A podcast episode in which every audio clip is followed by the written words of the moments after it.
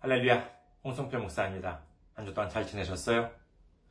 저는 현재 일본 군마현에 있는 이카호 중앙교회와 세계 선교 군마교회를 섬기고 있습니다. 저희 교회 홈페이지 알려드리겠습니다. 저희 교회 홈페이지는 www.ikahochurch.com이 되겠습니다. www.ikahochurch.com 이곳으로 오시면은 저희 교회에 대한 안내 말씀, 그리고 주일 설교 말씀을 들으실 수가 있습니다.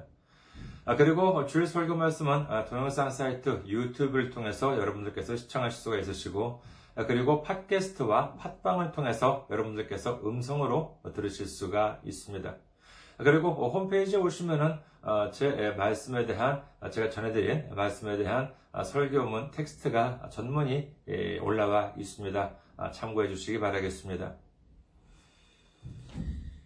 그리고 교회 메일 주소 알려드리겠습니다. 저희 교회 메일 주소는 이카호처치 골뱅이 gmail.com이 되겠습니다. 이카호처치 골뱅이 gmail.com 이곳으로 메일을 보내주시면 제가 언제든지 직접 받아볼 수가 있습니다. 그리고 지난주에 또 귀하게 선교 후원으로 섬겨주신 분들이 계셨습니다. 조은선님, 오현성님, 심유석님, 김재원님, 안성희님, 박수웅님, 황석님, 이진묵님, 이광무님, 서정태님, 그리고 선교님, 감사해요님, 일본의 부흥을님, 경산 한빛교회님께서 귀하게 선교 후원으로 선교해 주셨습니다. 감사합니다. 정말 여러 가지로 이 코로나 때문에 어려우실 텐데 그럼에도 불구하고 이렇게 귀하게 예수님께서 머리 되신 주님께서 머리 되신 교회를 섬겨 주시니 얼마나 감사한지 모릅니다. 예수님의 놀라운 축복과 넘치는 은혜가 함께 하시기를 주님의 이름으로 축원드립니다. 어, 성교 후원으로 섬겨주실 분들을 위해서 안내 말씀 드리겠습니다. 먼저 한국에 있는 은행이죠. KB국민은행입니다. 079-21-0736-251입니다. KB국민은행 079-21-0736-251가 되겠습니다. 다음으로 일본에 있는 은행으로 직접 섬겨주실 분들을 위해 안내 말씀 드리겠습니다. 이건 일본에 있는 은행이에요. 아, 은행 이름은 군마은행이고요. 어, 지점번호는 190, 계좌번호는 1992256이 되겠습니다. 아, 군마은행 지점번호는 190, 계좌번호는 1992256입니다. 아, 저희 교회는 아직까지 재정적으로 미자립 상태에 있습니다. 그래서 여러분들의 기도와 선교 후원이 큰 힘이 되고 있습니다. 여러분들의 많은 기도, 많은 섬김, 많은 후원, 많은 참여, 많은 관심 기다리고 있겠습니다. 오늘 함께 은혜 나누실 말씀 보도록 하겠습니다. 함께 은혜 나누실 말씀 로마서 3장 5절에서 아, 6절까지의 말씀이 되겠습니다. 로마서 3장 5절에서 6절까지 말씀 봉독해 드리겠습니다. 그러나 우리 불의가 하나님의 의를 드러나게 하면 무슨 말 하리요? 내가 사람의 말하는 대로 말하노니 진노를 내리시는 하나님이 불의하시냐? 결코 그렇지 아니하니라. 만일 그러하면 하나님께서 어찌 세상을 심판하시리요? 아멘. 할렐루야. 주님을 사랑하시면 아멘 하시기 바랍니다. 아멘. 오늘 저는 여러분과 함께 로마서 강해 19번째 시간으로서 의로운 과정이라는 제목으로 은혜를 나누고자 합니다. 자, 계속해서 바울의 자문자답이 이어지고 있습니다만은 오늘 말씀은 우리가 뭐 무슨 소설을 읽듯이 본문을 보게 되면은요, 좀 혼란이 생길 수가 있습니다. 그 이유는 본문 구성이 좀 문법적으로 좀 난해한 구조로 되어 있기 때문입니다. 하지만 그렇다고 걱정하실 필요는 없으세요. 평소처럼 하나하나 이렇게 살펴가면 충분히 이해할 수 있고, 그 다음에 이 말씀에서도 넘치는 하나님의 은혜를 받게 되시기를 축원합니다. 보통 우리가 주로 사용하는 개혁 개정 어, 성경 말씀이 잘 이해가 안 될 경우에는 종종 그 생명의 말씀사에서 나온 현대인의 성경을 인용하기도 합니다만은 오늘 이 본문에 대해서는요, 개혁 개정이나 현대인의 성경이나 큰 차이를 보이지 않고 있습니다.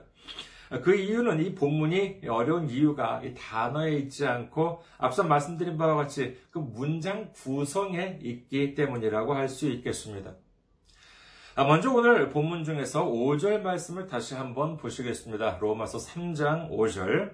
그러나 우리 불의가 하나님의 의를 드러나게 하면 무슨 말 하리요? 내가 사람의 말하는 대로 말하노니 진노를 내리시는 하나님이 불의하시냐? 여기에 보면은요, 불의라고 하는 말, 그 다음에 의라고 하는 단어가 나오는데, 우선 이 단어들을 그대로 유지한 채로 문장을 좀 쉽게 재구성해보면 다음과 같습니다. 그러나 우리의 불의한 행위가 하나님의 의를 나타나게 한다면은 여기에 대해서 진노를 내리시는 하나님을 하나님은 불의하시냐? 그럼 여기도 이제 좀 단어까지도 좀 바꾸어서 말씀드리면요 다음과 같이 됩니다. 예, 그러나 우리의 부당한 행위가 하나님을 의롭게 한다면은 여기에 대해서 심판을 내리시는 하나님은 부당하시냐라고 하는 어, 말이 되는데 예, 그래도 이해가 잘 안 되시는 경우도 있겠습니다만은요. 이거는 그럴 만한 이유가 있습니다. 이게 뭐냐 하면은요. 자, 우리의 불의가 하나님의 의를 드러나게 한다. 즉, 우리의 부당한 행위가 하나님을 의롭게 한다라고 하는 것이 이해하기가 어렵기 때문입니다. 자, 우리 한번 생각해 보겠습니다. 시편 145편 1절 왕이신 나의 하나님이여 내가 주를 높이고 영원히 주의 이름을 송축하리이다. 다윗은 시편에서 이 하나님의 이름을 높이고 송축하겠다, 찬송하겠다 이렇게 고백하고 있습니다. 이사야 43장 21절 이 백성은 내가 나를 위하여 지었나니 나를 찬송하게 하려 함이니라. 이처럼 이사야서에서 하나님께서는 우리를 지으신 이유가 바로 하나님을 찬송하게 하려 합니다라고 이제 이렇게 말씀하십니다. 그렇다면 우리의 목적은 정해졌지요.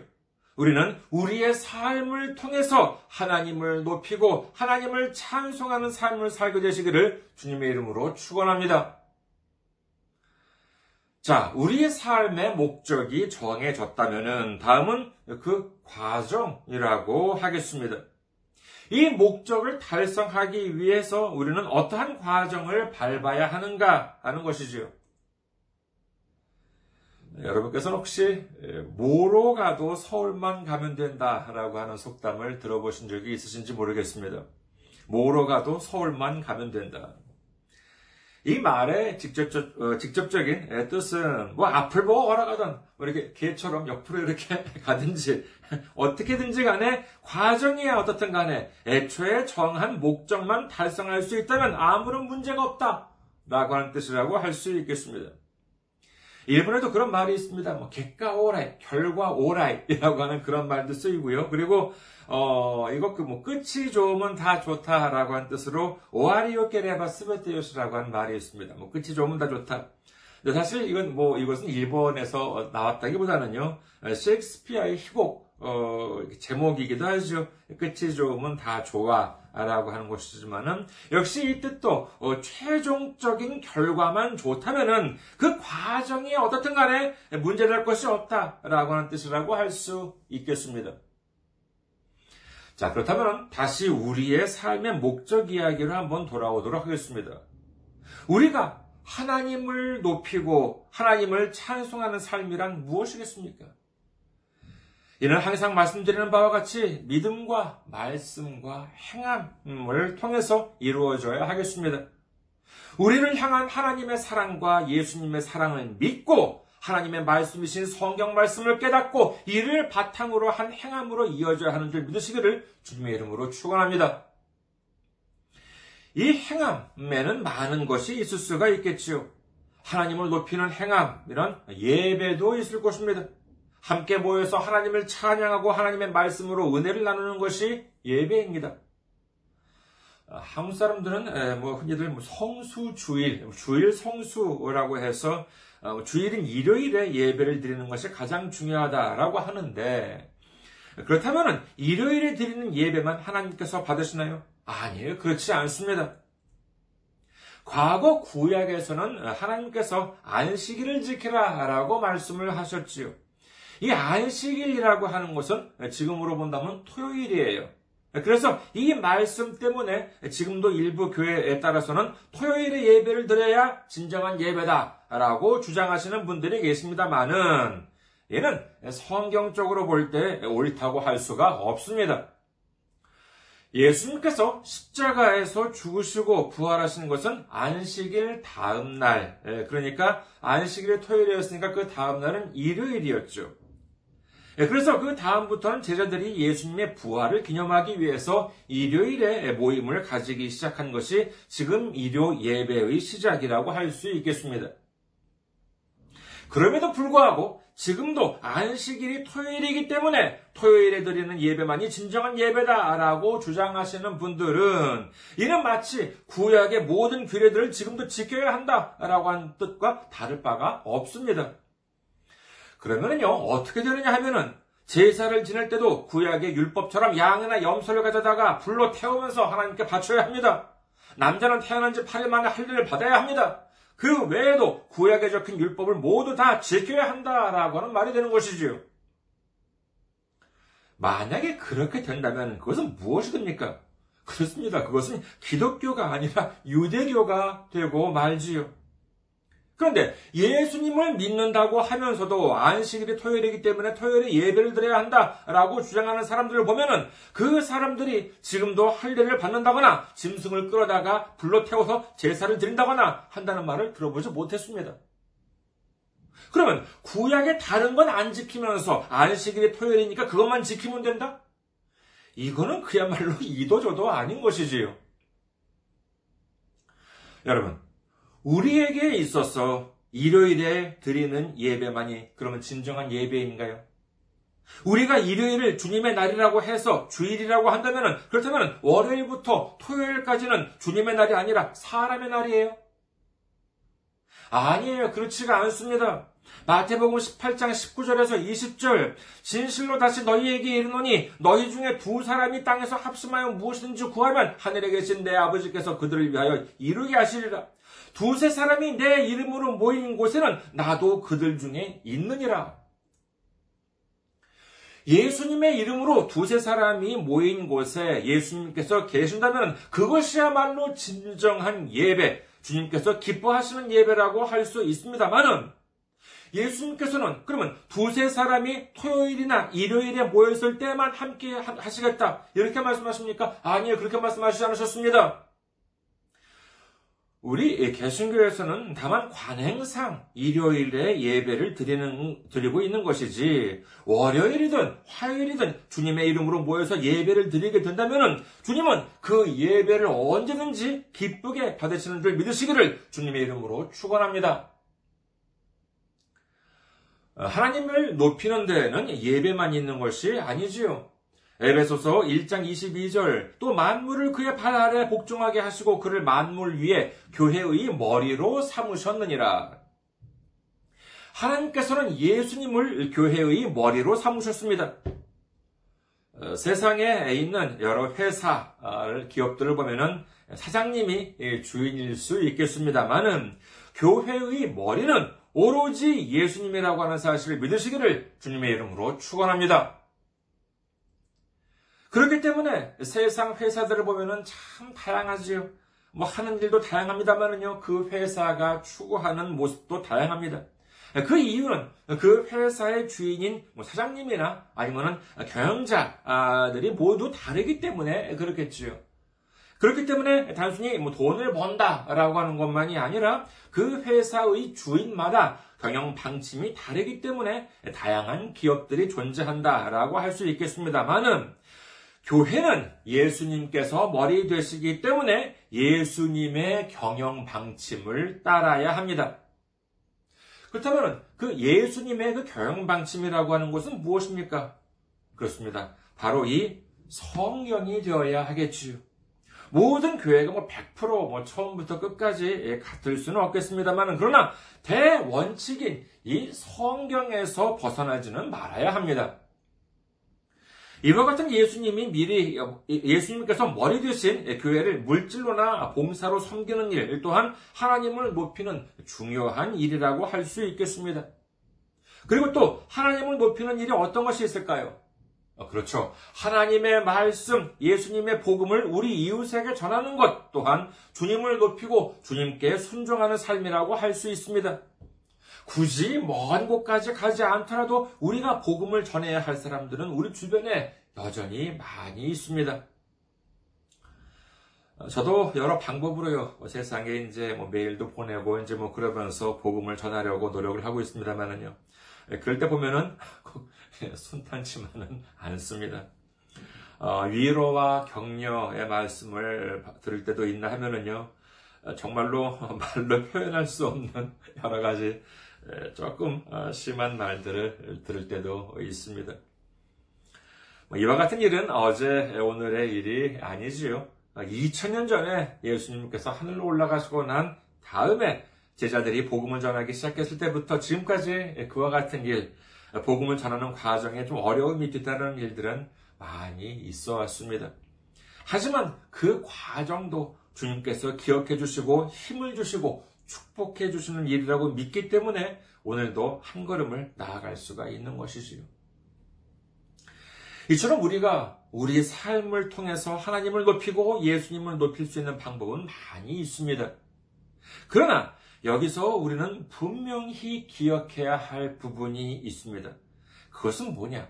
그것은 바로 복음에 있어서는 결과만이 아니라 그 과정도 대단히 중요하다라고 하는 점입니다. 우리가 예배나 헌신이나 전도 등을 통해서 하나님을 높이고 예수님을 높이는 일은 의로운 결과라고 할 수 있습니다. 그러나 이를 위한다고 하면서 그 과정에 불의함이 있다고 한다면 어떻게 될까요? 그것도 역시 뭐로 가도 서울만 가면 된다라고 할 수 있겠느냐 하는 문제가 생기게 됩니다. 오늘 본문 말씀을 다시 한번 보시겠습니다. 로마서 3장 5절에서 6절. 그러나 우리의 불의가 하나님의 의를 드러나게 하면 무슨 말 하리요? 내가 사람의 말하는 대로 말하노니 진노를 내리신 하나님의 하나님이 불의하시냐? 결코 그렇지 아니하니라. 만일 그러하면 하나님께서 어찌 세상을 심판하시리요? 이 말씀을 다시 한번 알기 쉽게 해석하면 다음과 같습니다. 우리의 올바르지 않은 행위로 하나님을 높일 수 있다. 하나님을 높이게 할 수 있다고 할 때 심판을 내리시는 하나님이 부당하냐? 절대로 그렇지 않다. 만약에 하나님이 부당하시다면 어떻게 세상을 심판하실 수 있겠느냐? 5절에 보면은요, 어, 내가 사람의 말하는 대로 말하노니 라고 되어 있는데, 이는 하나님이 불의하다라고 하는 표현은 절대로 성경적으로 어, 말이 성립되지 않습니다. 이는 마치 검은 것은 하얗다, 선한 것은 악하다라고 하는 듯이 전혀 뭐 앞뒤가 맞지 않는 그와 같은 표현이지요. 이처럼 성경적으로 보면 어불성설 말이 되지 않는 표현이지만은 세상 사람들의 표현대로 말하자면은 하나님이 불의하다라고 이제 이렇게 얘기한다는 것인데 이것이 말이 되는 소리냐라고 묻고 있는 것입니다. 자, 올바르지 않은 행위로 하나님을 높인다. 이는 무슨 뜻일까요? 우리가 알기 쉬운 사건을 한 가지 말씀드리겠습니다. 작년 2020년 10월 어, 달에 한국에서 어, 있었던 사건이라고 하는데 경기도의 어느, 어느 그 불교 사찰에서 일어난 사건입니다만은 한 1년 전쯤, 그러니까는 2020년 10월에 부터 이제 1년 전이니까 한 2019년쯤이겠죠. 2019년쯤부터 이 그 사찰에 와서는 어떤 사람이 어떤 사람이 이 사찰에 와서는 아 뭐 할렐루야 뭐 하나님을 믿으세요 하고 뭐 큰 소리로 외치기도 하고 사찰에 현수막에 불을 붙이기도 하고 그 다음에 뭐 이렇게 절에 보면 이렇게 뭐 큰 종이 있잖아요. 종을 이렇게 예, 뭐 통나무 같은 걸로 이렇게 종을 이렇게 치는데 그 치는 것을 종을 치는 종을 치는 것을 방해하려고 그 통나무 그 매달려 있는 거기 위에 이제 걸터 앉기도 하고 어, 그랬다고 하는데 결국 1년 뒤인 작년 2020년 어, 10월 달에 그 사찰에 이 사람이 불을 질러가지고 그 사찰의 건물 모두를 다 태워버리는 그와 같은 일이 있었다고 합니다. 경찰이 이 사람을 체포해서 그 이유를 물었더니 그 사람이 하는 말이 신의 계시였다라고 하는 것이에요. 여러분께서는 이 일을 어떻게 생각하십니까? 이 일로 인해서 하나님의 이름이 높아지고 예수님의 사랑이 드러났습니까? 아니요, 전혀 그렇지 않습니다. 오히려 이 일을 계기로 해서 많은 사람들이 하나님으로부터 등을 돌리고 예수님을 믿는 사람들 혐오스러운 눈으로 바라보게 되었을 것입니다. 이런 일들이 사실 의외로 많이 일어나고 있습니다. 예전에 어느 문화재 관련 책을 보니까는요, 거기에 의하면은요, 이분이 이제 어느 사찰에 한번 가보았는데, 거기 가봤더니 사찰에 보면 건물 벽면에 이렇게 여러 가지 그림들이 이렇게 이제 그려져 있잖아요.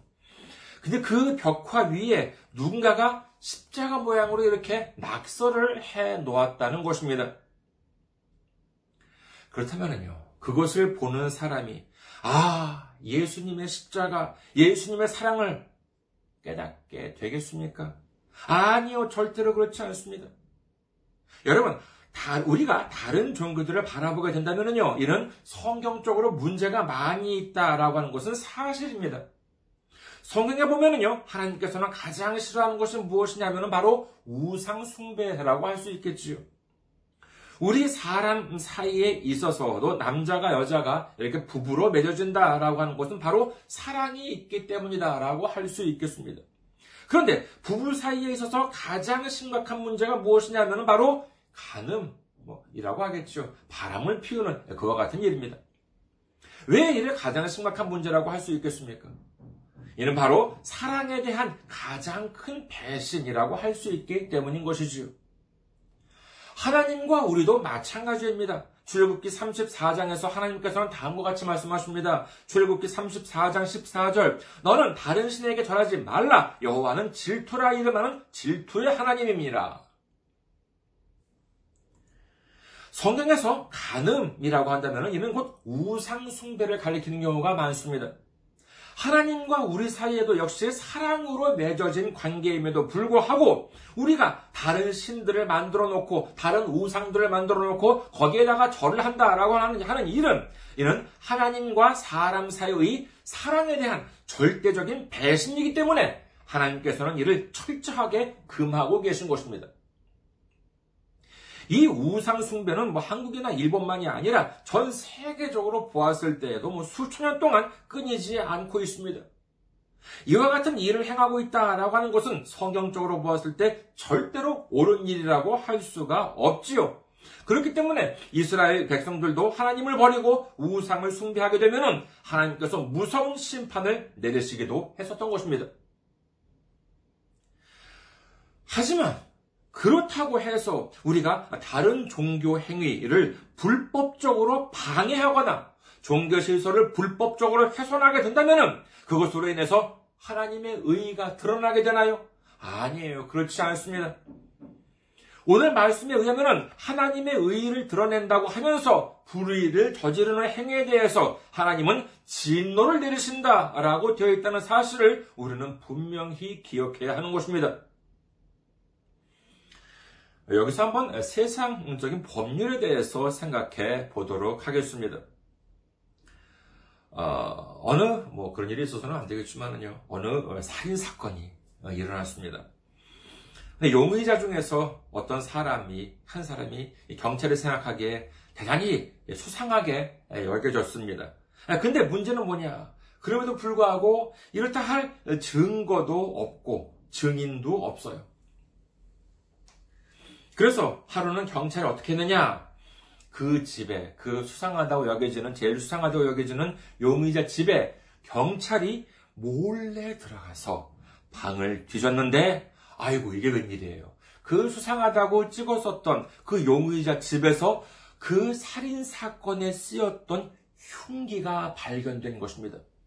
그 흉기에는요, 피해자의 피가 묻어 있었고, 그리고 이 용의자의, 용의자 자신의 지문도 아주 명확하게 찍혀 있었어요. 이는 뭐 결정적인, 뭐 누가 봐도 결정적인 증거입니다.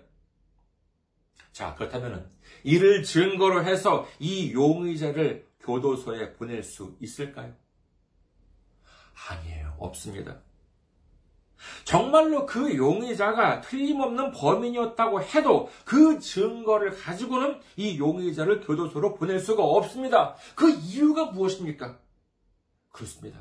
경찰이 아무런 영장도 없이 몰래 그 집에 들어갔다라고 하는 행위가 불법이었기 때문입니다.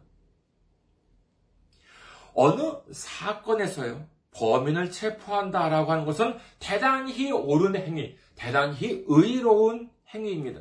정당한 일이지요. 그리고 이를 위해서 다양한 수사 방법이 도입되어야 하겠습니다만, 아무리 진정한 증거와 진정한 범인을 밝혀냈다 하더라도 그 과정에서 불법적인 행위가 있었다면 결국 범인 체포라고 하는 궁극적인 목표를 달성할 수가 없게 되고 마는 것입니다. 어, 우리 사람 사이에도 어떻습니까? 여러분께서는 지금까지 여러분의 생일날 여러분이 사랑하는 사람으로부터 받은 선물 중에서 가장 기뻤던 것이 무엇이었습니까? 마음만으로 좋게요. 물론 뭐 그럴 수도 있겠습니다만은 그래도 솔직히 눈에 보이는 어, 선물을 뭐 안 받는 것보다는 받는 것이 좋지 않겠습니까? 뭐 사람마다 취향은 각각이라서 단적으로 말씀드리기는 어렵겠습니다만은 여러분께서 생일날 그 사랑하는 사람으로부터 받았던 그 기뻤던 선물. 그런데 나중에 알고 보니 그 선물은 그 사람이 돈을 주고 산 것이 아니라 어느 가게에서 몰래 훔친 것이라는 사실을 알게 되었어요.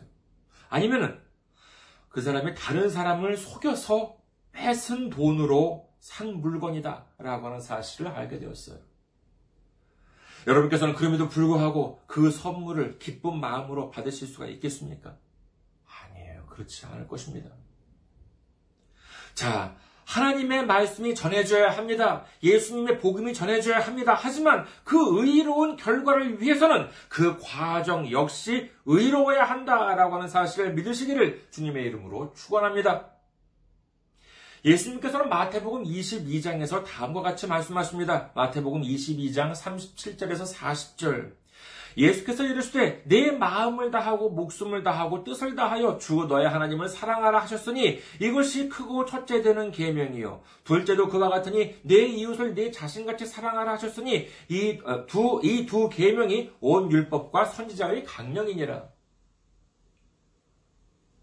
이놈은 우리에게도 익숙한 말씀입니다만은 우리가 간과하기 쉬운 부분은 어디냐? 바로 이 39절 앞부분 말씀입니다.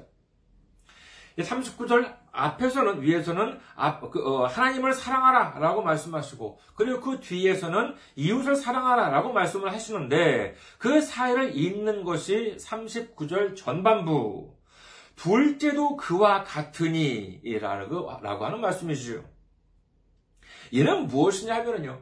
제일 중요한 것이 하나님을 사랑하는 것이고, 그리고 그보다는 못하지만은 두 번째로 중요한 것이 이웃을 사랑하는 것 이라고 하는 말씀이 아닙니다.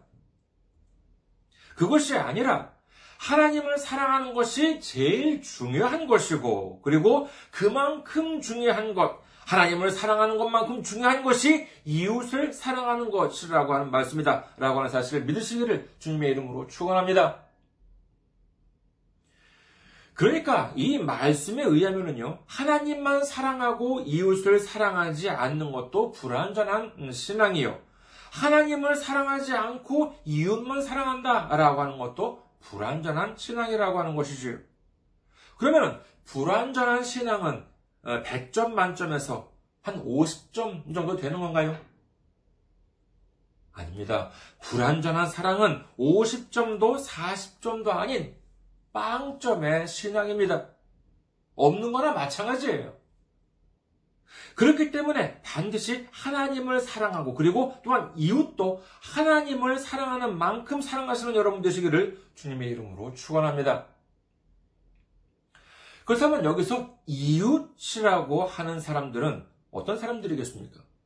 우리처럼 이렇게 예수님을 믿는 사람들만을 가리키는 것인가요? 아니에요. 여기에는요, 우리 믿음의 형제, 자매는 물론이거니와 아직 복음을 모르는 사람들, 다른 우상을 숭배하고 있는 사람들 모두를 가리키는 사실, 가리킨다라고 하는 사실을 우리는 분명히 기억해야 합니다. 그러면 그분들은 우리에게 어떤 존재입니까? 그렇습니다. 우리가 복음을 전해야 하는 사람들, 예수님의 십자가를 전해야 하는 사람들입니다. 그렇다면 어떻게 해야 전해지겠습니까? 비록 그 사람들이 성경적으로 보면은 해서는 안 되는 일을 하고 있다고 해서 그 사람들이 가진 물건을 강제로 빼앗거나 회방을 하거나 불을 지르거나 하면은 그 사람들이 회개해서 아 예수님을 믿어야겠구나 할 것 같습니까? 그렇게 하면 하나님께서 오 잘했다 충성된 종아 그런다고 생각하십니까? 아니에요 그렇지 않습니다. 하나님의 의의를 드러낸다고 하면서 불의한 행동을 한다면 하나님께서는 오히려 진노를 내리신다라고 오늘 본문은 말씀하고 계신 것입니다. 여러분, 우리의 무기는 불의가 아닙니다. 불법이나 부당함도 아닙니다. 불의나 불법이나 부당함은 문제 해결에 있어서 복음 전파에 있어서 그 어떠한 해결책이 될 수 없습니다. 그러면 우리는 어떻게 해야 하겠습니까? 로마서 12장 21절 악에게 지지 말고 선으로 악을 이기라. 로마서 5장 8절 우리가 아직 죄인, 되었을 때 그리스도께서 우리를 위하여 죽으심으로 하나님께서 우리에 대한 자기의 사랑을 확증하셨느니라. 그렇습니다. 우리의 무기는 선입니다. 우리의 무기는 우리가 아직 죄인 되었을 때 예수님께서 우리를 구원해 주시기 위해서 십자가에 달려 죽어 주심으로 보여주신 사랑입니다. 우리가 행해야 하는 것은 악이 아니라 선으로 악을 이기는 것이라고 하는 사실을 믿으시기를 주님의 이름으로 축원합니다. 우리 모두 하나님을 사랑하고 이웃을 사랑하는 마음을 가지고 믿음과 말씀과 행함에 의한 의로운 과정으로 말미암아 마침내 하나님을 높이고 예수님의 사랑을 온 천하에 전하는 우리 모두가 되시기를 주님의 이름으로 축원합니다. 감사합니다. 항상 승리하시고 건강한 모습으로 다음 주에 뵙겠습니다.